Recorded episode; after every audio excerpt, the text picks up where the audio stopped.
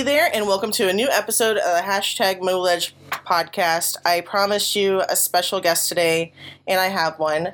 In case you don't know what you're listening to, this is Rachael Herndon Dunn. I'm editor of the Missouri Times, and today I am here with Republican Senior State Representative, Representative Holly Rehder. Welcome to the podcast.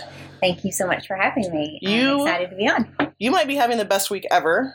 Well, I do feel like it's been a really good week. so, right off the top, yesterday, Monday, the House passed Prescription Drug Monitoring Program, PDMP. right. So out of the House. So now to go on to the Senate, but this is truly the earliest that we've ever gotten it out of the House, and certainly Speaker Haahr has been um, incredible with that, wanting wanting us to get it over to the Senate early so that they have plenty of time to work on it, and in an attempt to you know hopefully get it truly agreed and finally passed this year. So, that's exciting. Um, what I always wonder from a journalistic standpoint, Missouri is the only state that doesn't have a PDMP. Why? Right, and and it's been the same argument year after year, but yet there's been no evidence presented for this argument, and it's it's truly a red herring. It's something that is, um, you know, people are concerned about, but there hasn't been any evidence creating for for that concern. We have 49 states plus uh, Puerto Rico and Guam, two territories that have PDMP, and none of them have had breaches in their data. But every single year, that is what is brought up on the floor is, well, we don't need a government database. It's going to be, you know, we're going to have breaches. Well, this is, isn't some database of information. This is a medical record. And so it is an electronic medical record. No one in, in this state house has filed a bill to get rid of electronic medical records and we've had those for years. This is an electronic medical record. It goes by federal HIPAA law. It's doubly encrypted. So, uh, for instance, yesterday a, a discussion was had on the floor about a breach in Virginia. Well, it wasn't a breach. Someone had said that they had gotten Virginia's prescription drug monitoring information, so if they didn't get 10 million in ransom money, they were going to release these um, patients information. The state didn't give them the ransom money because the information is encrypted. They couldn't read it. Oh my goodness. And so, and, and nothing happened. So that's not a breach.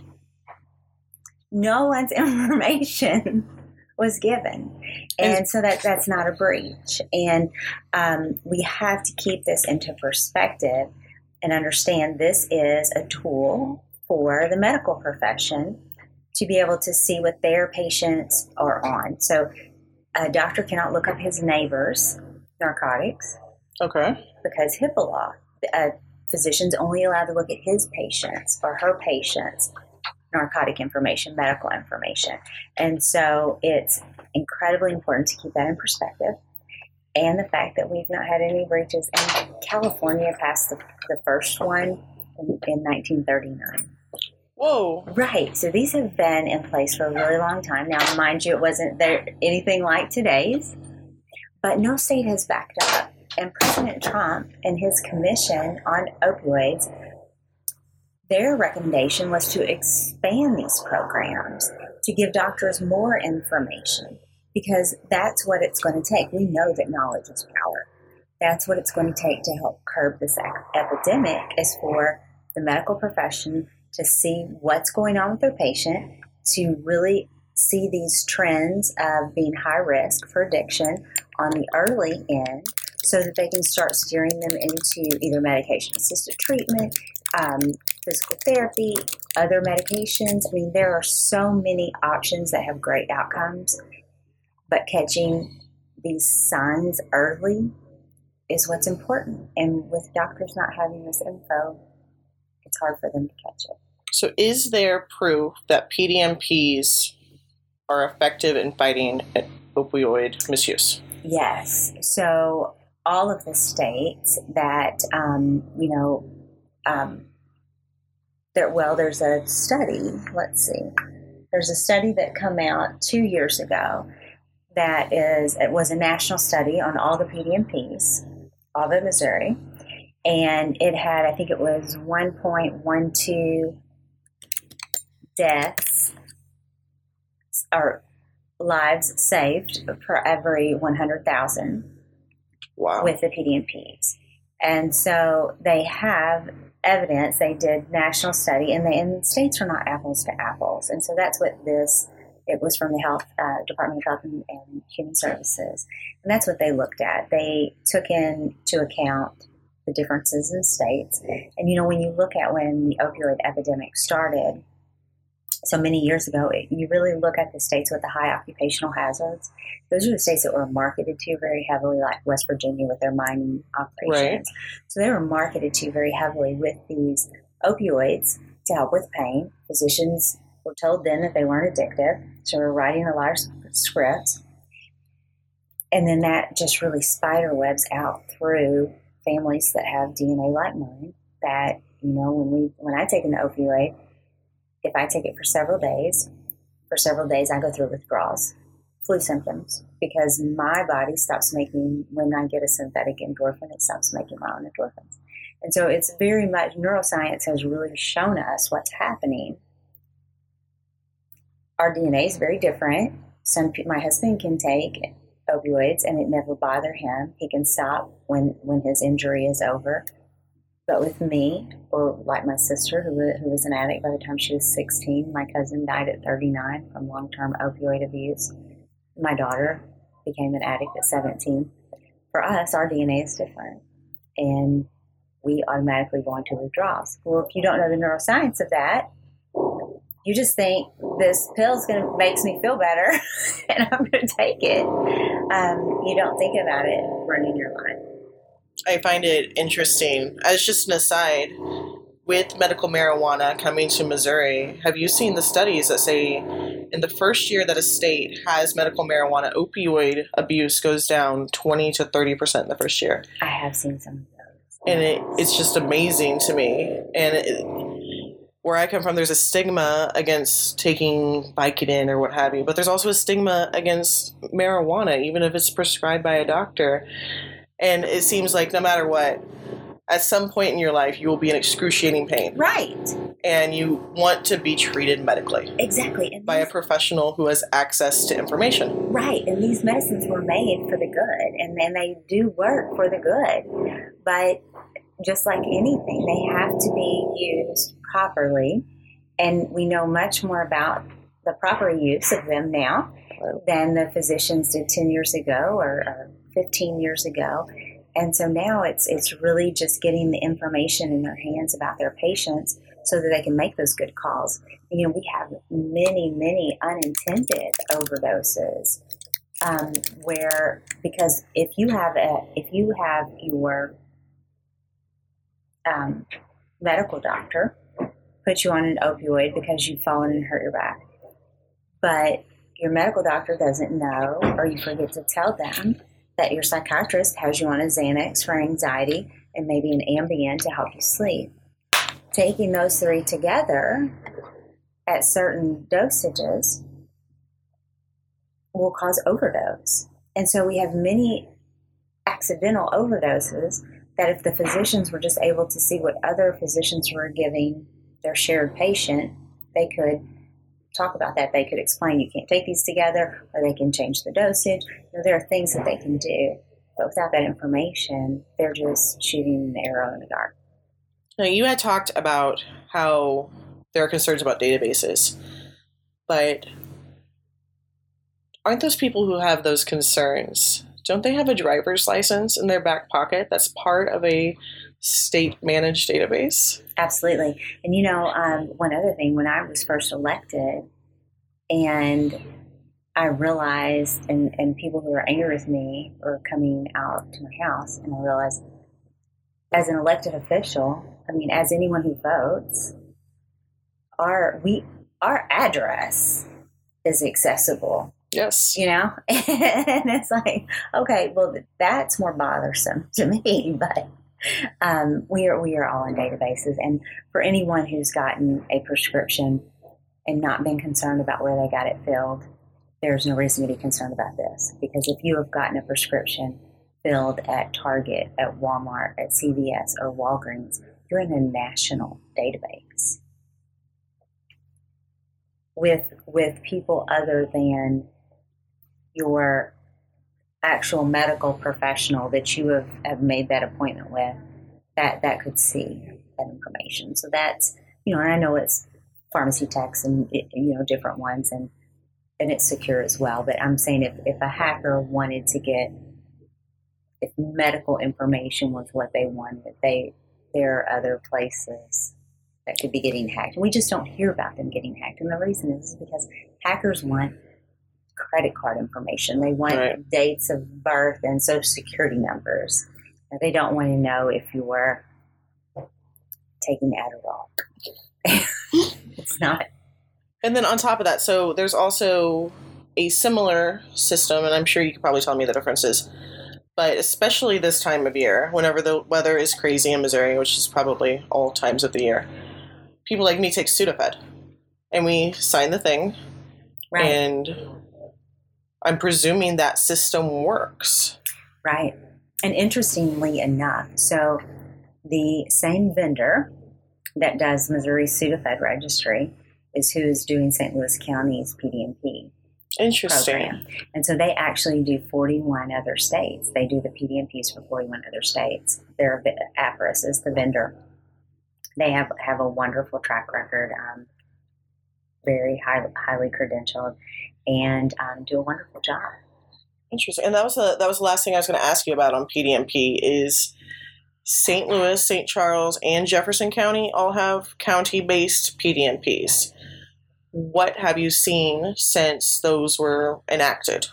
Right. So we have we actually have over half of Missouri's counties are now in the St. Louis County PDMP. So 87% of Missouri's population is resides in a county that has a local PDMP. And so what that says is, is like if I'm filling a prescription in Cape Girardeau, if I have filled one in St. Louis, my pharmacist in Cape Girardeau would be able to know, would be able to see that I have filled one in St. Louis the day before or whatever. And so, but if I'm in, say, Christian County, and they haven't passed it yet, but they have had a, a, local meeting, and so I do look forward to them adding in soon. If I'm in Christian County and I get something filled, that pharmacist, or if I go to a physician there, that doctor has no way of knowing what I've gotten in Cape Girardeau County or St. Louis County. And so, with us having over 50% of the counties, the majority of the population, physicians are using it and which is which is incredibly important because physicians are not mandated, which is one of the arguments that we've gotten into on the floor. Many states have passed physician mandates and they do have better outcomes with a physician mandate to use it before prescribing. But I don't know that any of the states passed the mandate the first year that they passed the program. You pass the program, people get used to using it, understand that it's it's not clunky anymore. It's it's very easy to use actually, and then physicians want to use it. And in Missouri, we have had a, a very good percentage, high percentage of physicians who are utilizing this because it's important for their practice. So St. Louis County, it's my understanding, has seen an uptick this year in um, overdose deaths, but so the problem is, is that immediately following a prescription drug monitoring program, you do see more of a, excuse me, uptick in your illicit drugs use. But then you then it starts spiraling down. And the reason is is because these physicians have started identifying patients that need additional help. And right now, the illicit drug use has gotten so bad in Missouri that we are seeing more deaths. But once we get the entire state covered, we should start seeing that go down. Um, because some, um, three fourths of patients, three fourths of heroin users started with opioid addiction. Interesting. So you don't go sh- typically straight to illicit drugs. You go, you know, you like with my daughter, um, when you can't afford or can't get a hold of the medications any longer, and with or without a PDMP. Physicians end up recognizing it. The problem is, is it's two years down the road or three years down the road when it's clearly obvious that you're, you're becoming an addict. When when they start cutting you off, and then that's when you turn to the illegal drugs. With the PDMP, they can help you before you get to that point, Right. and they can help start curb, curbing you back, pulling you back, getting you on some different medication. Um, but so when you when you move to meth or heroin, that's when you, you really start spiraling down, and that and that's when you know the, medications on the black market. Some are laced with fentanyl, some carfentanil, and you know one one hit can actually kill you.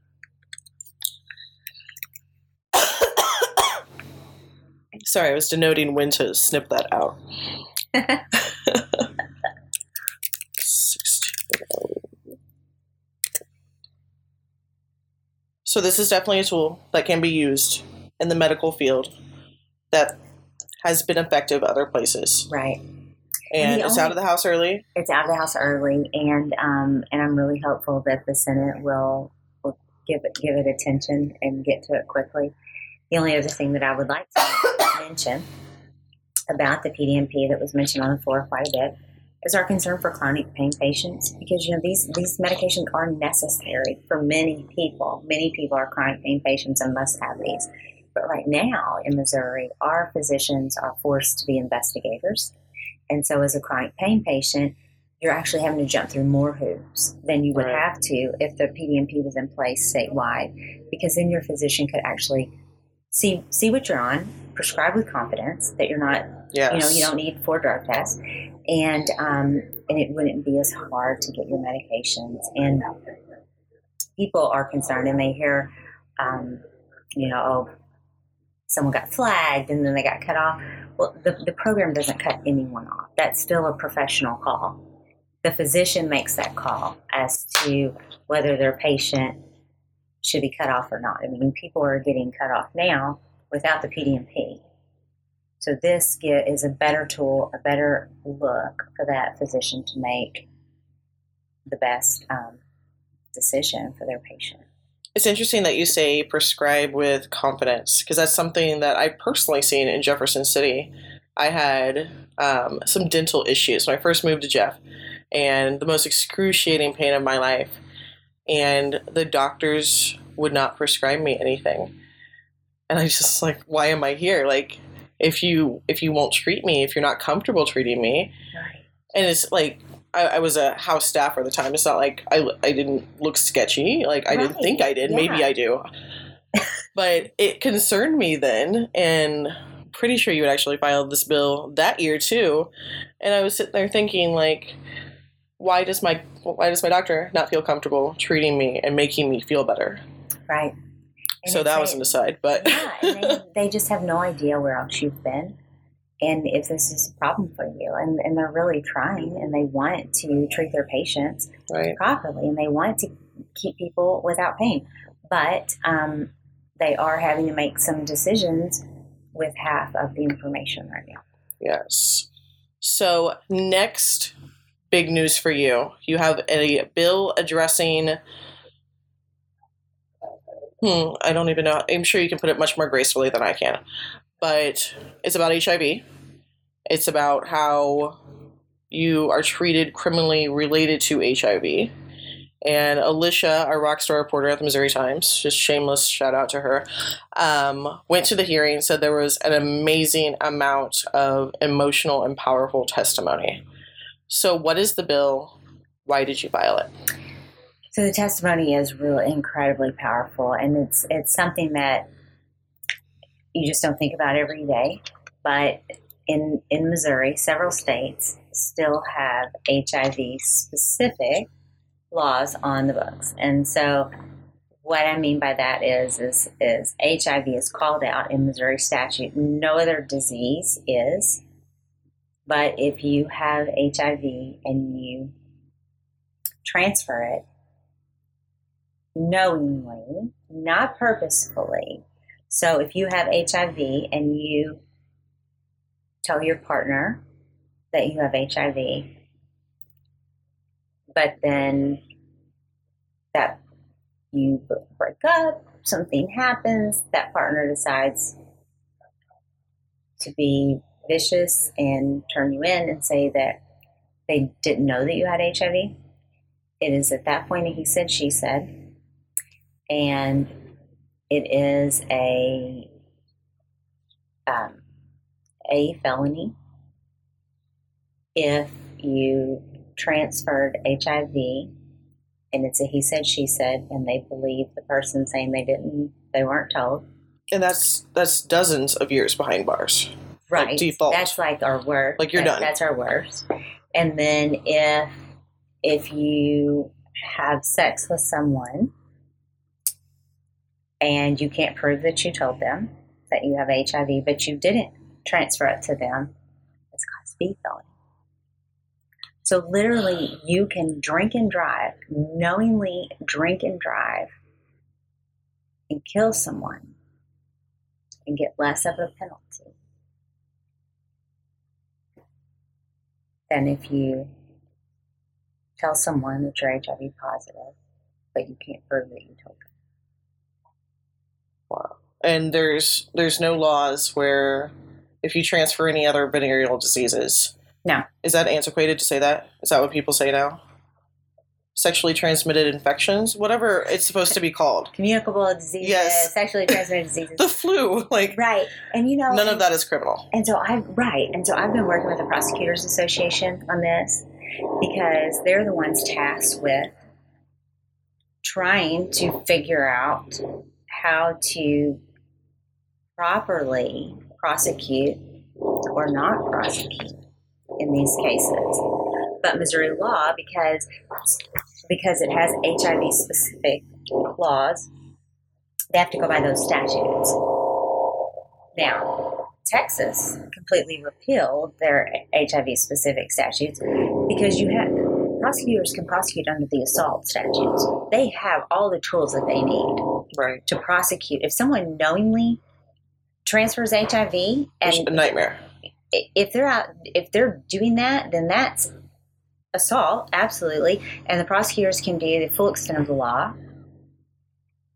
But the way that since we have HIV specific language, they have to go by those statutes, and it turns into he said, she said, and then it's just whoever's most believable in court. One gentleman that testified that actually spent nine years in jail, so nine years of us paying this gentleman who has a degree, could have been working um, to sit in jail because his girlfriend, they split up.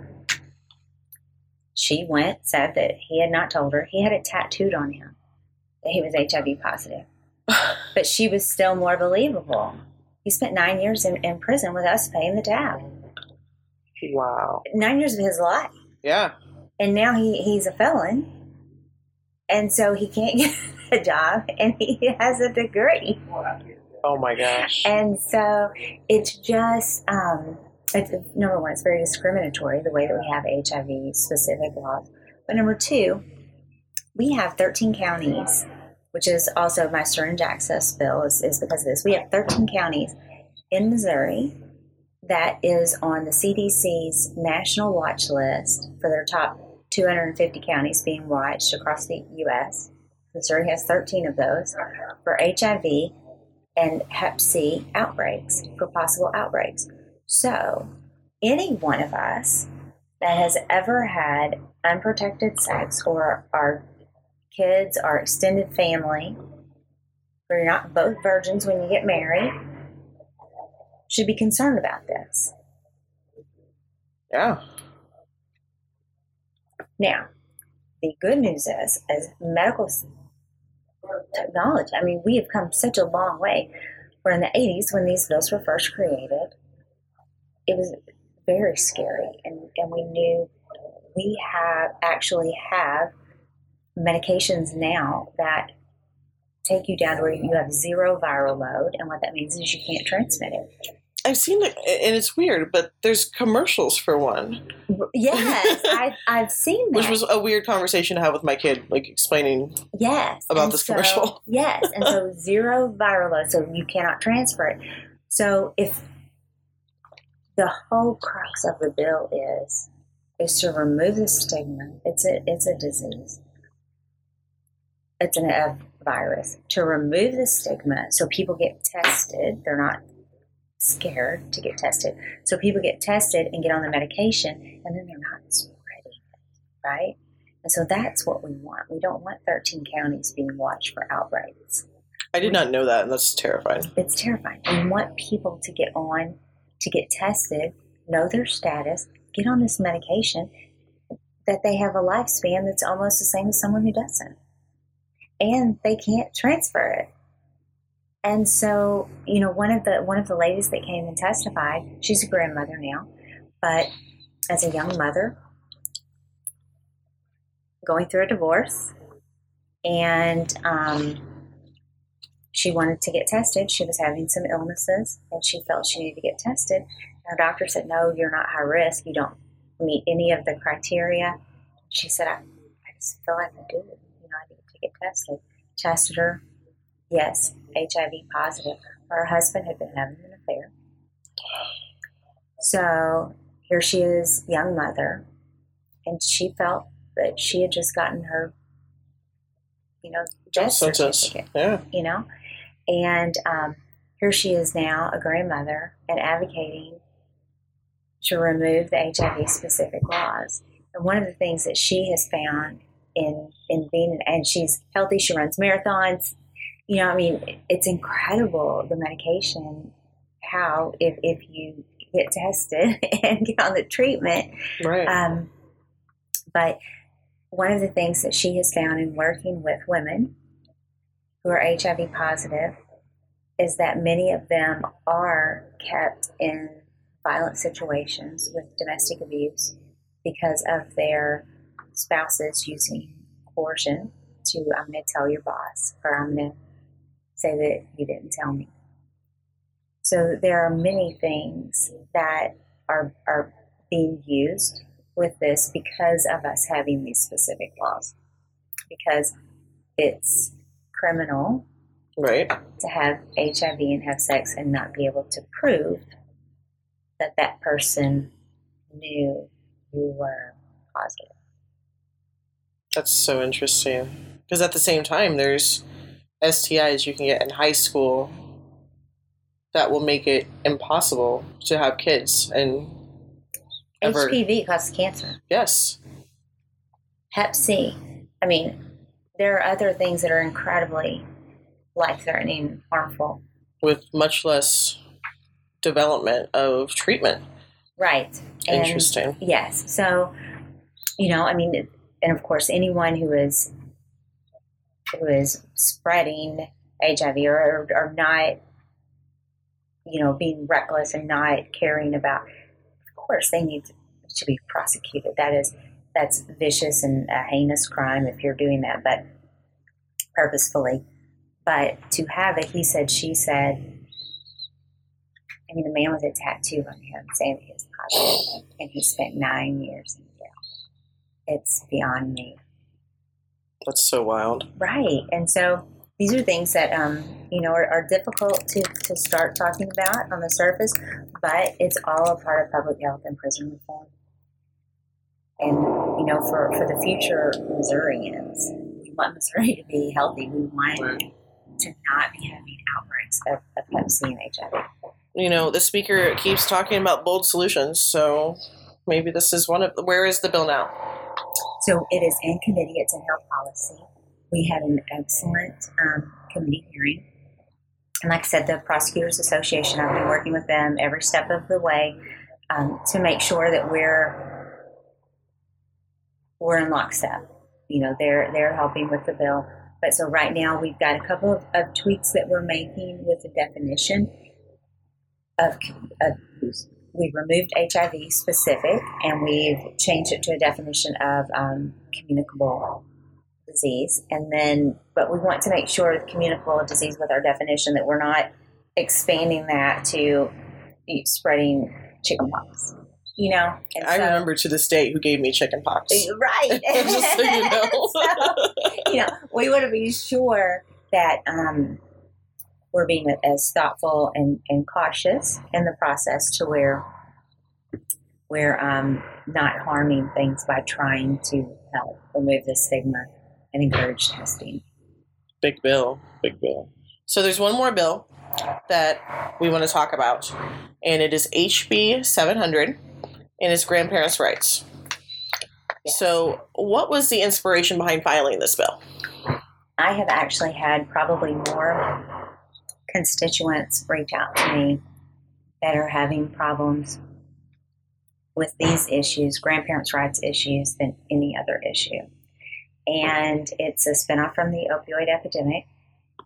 But we have children that are going into foster care, that we have grandparents that want to take them, that are having to jump through hoops, um, pay attorneys, wait while these children sit in foster care to get these kids, which is hard to understand. Um, but then we also have grandparents who have had children living in their homes with a parent who's having addiction problems or or or then gets into trouble and gets incarcerated and the children or or goes off and because of the addiction doesn't come back for months and then the children get taken by the other parent even though they've been living in this these grandparents homes which is great for them to be taken by the other parent and, and loved and cared for but then these grandparents are being cut out of their lives. And so our law now says that in that case, a grandparent can't be denied seeing their grandchild um, for more than 90 days. So, you know, four times a year, if you think about that's a home that these children have been living in. And so there are just there are different different situations that are all coming to kind of the same underlying problem that we need to update. We need to update our, our statutes to for the situations that we are facing today. And that is a lot of children that have been removed from their homes, that have family members that want to be a part of their lives and can be a part of their lives. But we need to fix our statutes so that we make that more accessible. So what we've done is, we're, so we're starting with changing that 90 days, and we're going to try to change it to 30. And there are some other tweaks that I'm working with the department right now to um, help streamline this. You know, so many of these cases are just tied up in, in court for months, for years. And I, mean, I honestly cannot tell you how many people have called me and said, my grandkids were taken and they're in foster care and I'm trying to get them and this is causing a problem or the guardian had ad litem this or you know this judge or that and it's like wow i mean that is the, the children have already been through so much if that grandparents home is safe which takes a check of, you know a run through the home background check let those babies be there. That's who they know. They've already been through so much. Why are you now placing them in, in a stranger's home for the state to pay for? Right. It makes sense that even in a very turbulent time in a child's life, to bring some facet of stability to them, that must be. they, It must. It would make it so much better for them. It seems. Yes. Yes. Interesting. So where is this bill now? So right now it is it has been filed, and I checked on it today. So I'm hoping it gets referred to the Committee on Aging today. And um, you know we've got a couple of uh, Doc Neely has worked on some of these issues, and, and he and I are, are going to talk some more. And, and then also Lynn Morris. And so we, I, th- I think that it's something that we can come together and and find maybe several tweaks that could just be helpful right. and and allow more accessibility to the children. You don't want to cut out half a, a, half of a child's DNA from their life. You know, if, if they've already lost one parent, they shouldn't lose all communication with that side of the family. And um, it's incredibly important, and especially when these children are in foster care, and the state is paying for them to be cared for by a stranger when they could be in, in a home that they're used to being in. Right. You know, looking at these three bills that you have, they all seem to have this theme of empowerment. You see, and I mean, I, I've always thought this about you, but you are constantly inspired, and it's been kind of fun. I, we came into the Capitol the same year. It's been fun to watch you. Thank you. I'm from a nerd way. I'm a very passionate person, and I definitely, um, you know, I, I love my life and my home and and my children, and my favorite title will always be mama. And um, you know, I'm I ran for office because I'm passionate about changing policy to help people. You know, I grew up in, incredibly poor, and it's been by God's grace that I am educated, that I um, have the ability to have a beautiful family and a comfortable home and a thriving business. And I want so badly for other people to be able to break the poverty cycle, like I did, like many in my family have not. And so I'm very passionate about these policies that really affect people's lives and, and really help the issues that it's hard to talk about, that a lot of people want to put their head in the sand and, right. and act as if it's not going on, but it is going on and it's painful. And so I think it's incredibly important while I'm here that um, I don't waste a minute of my time. And um, I'm, I'm definitely not one that you'll see sitting in a seat and just pushing a button. So, something our readers want me to ask you. Speaking of while you're here, you changed your campaign committee to maybe do something in 2020. Yes. I hear you're running for Senate. Maybe. Yes. Yes. So I, um, so I did. I filed all the necessary paperwork to change it to Senate. Now, of course, everything's on the table. It, it, it depends on what the constituents want.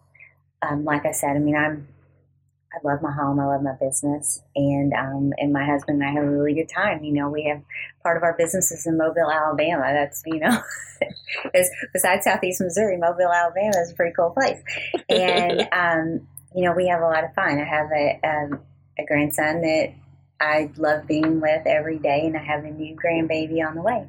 Oh my and, goodness! Yes, and so if if the constituents want me here fighting for them, I really do want to do that.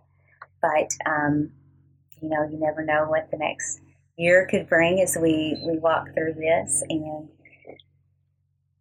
know, I, I could be at home working on my business also. So, but but um, I am looking at that Senate seat and definitely working towards it. And, and that's so, Senator Wallingford's seat, right? It is, yes. And he's, terms he's terming out. that I do.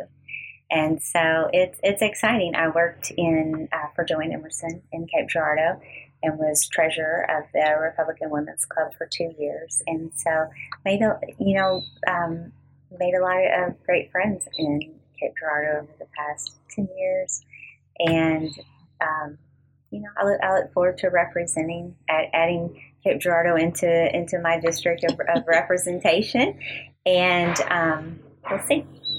Well, awesome. Well, good luck, of course. I mean, it's not like you're leaving right now.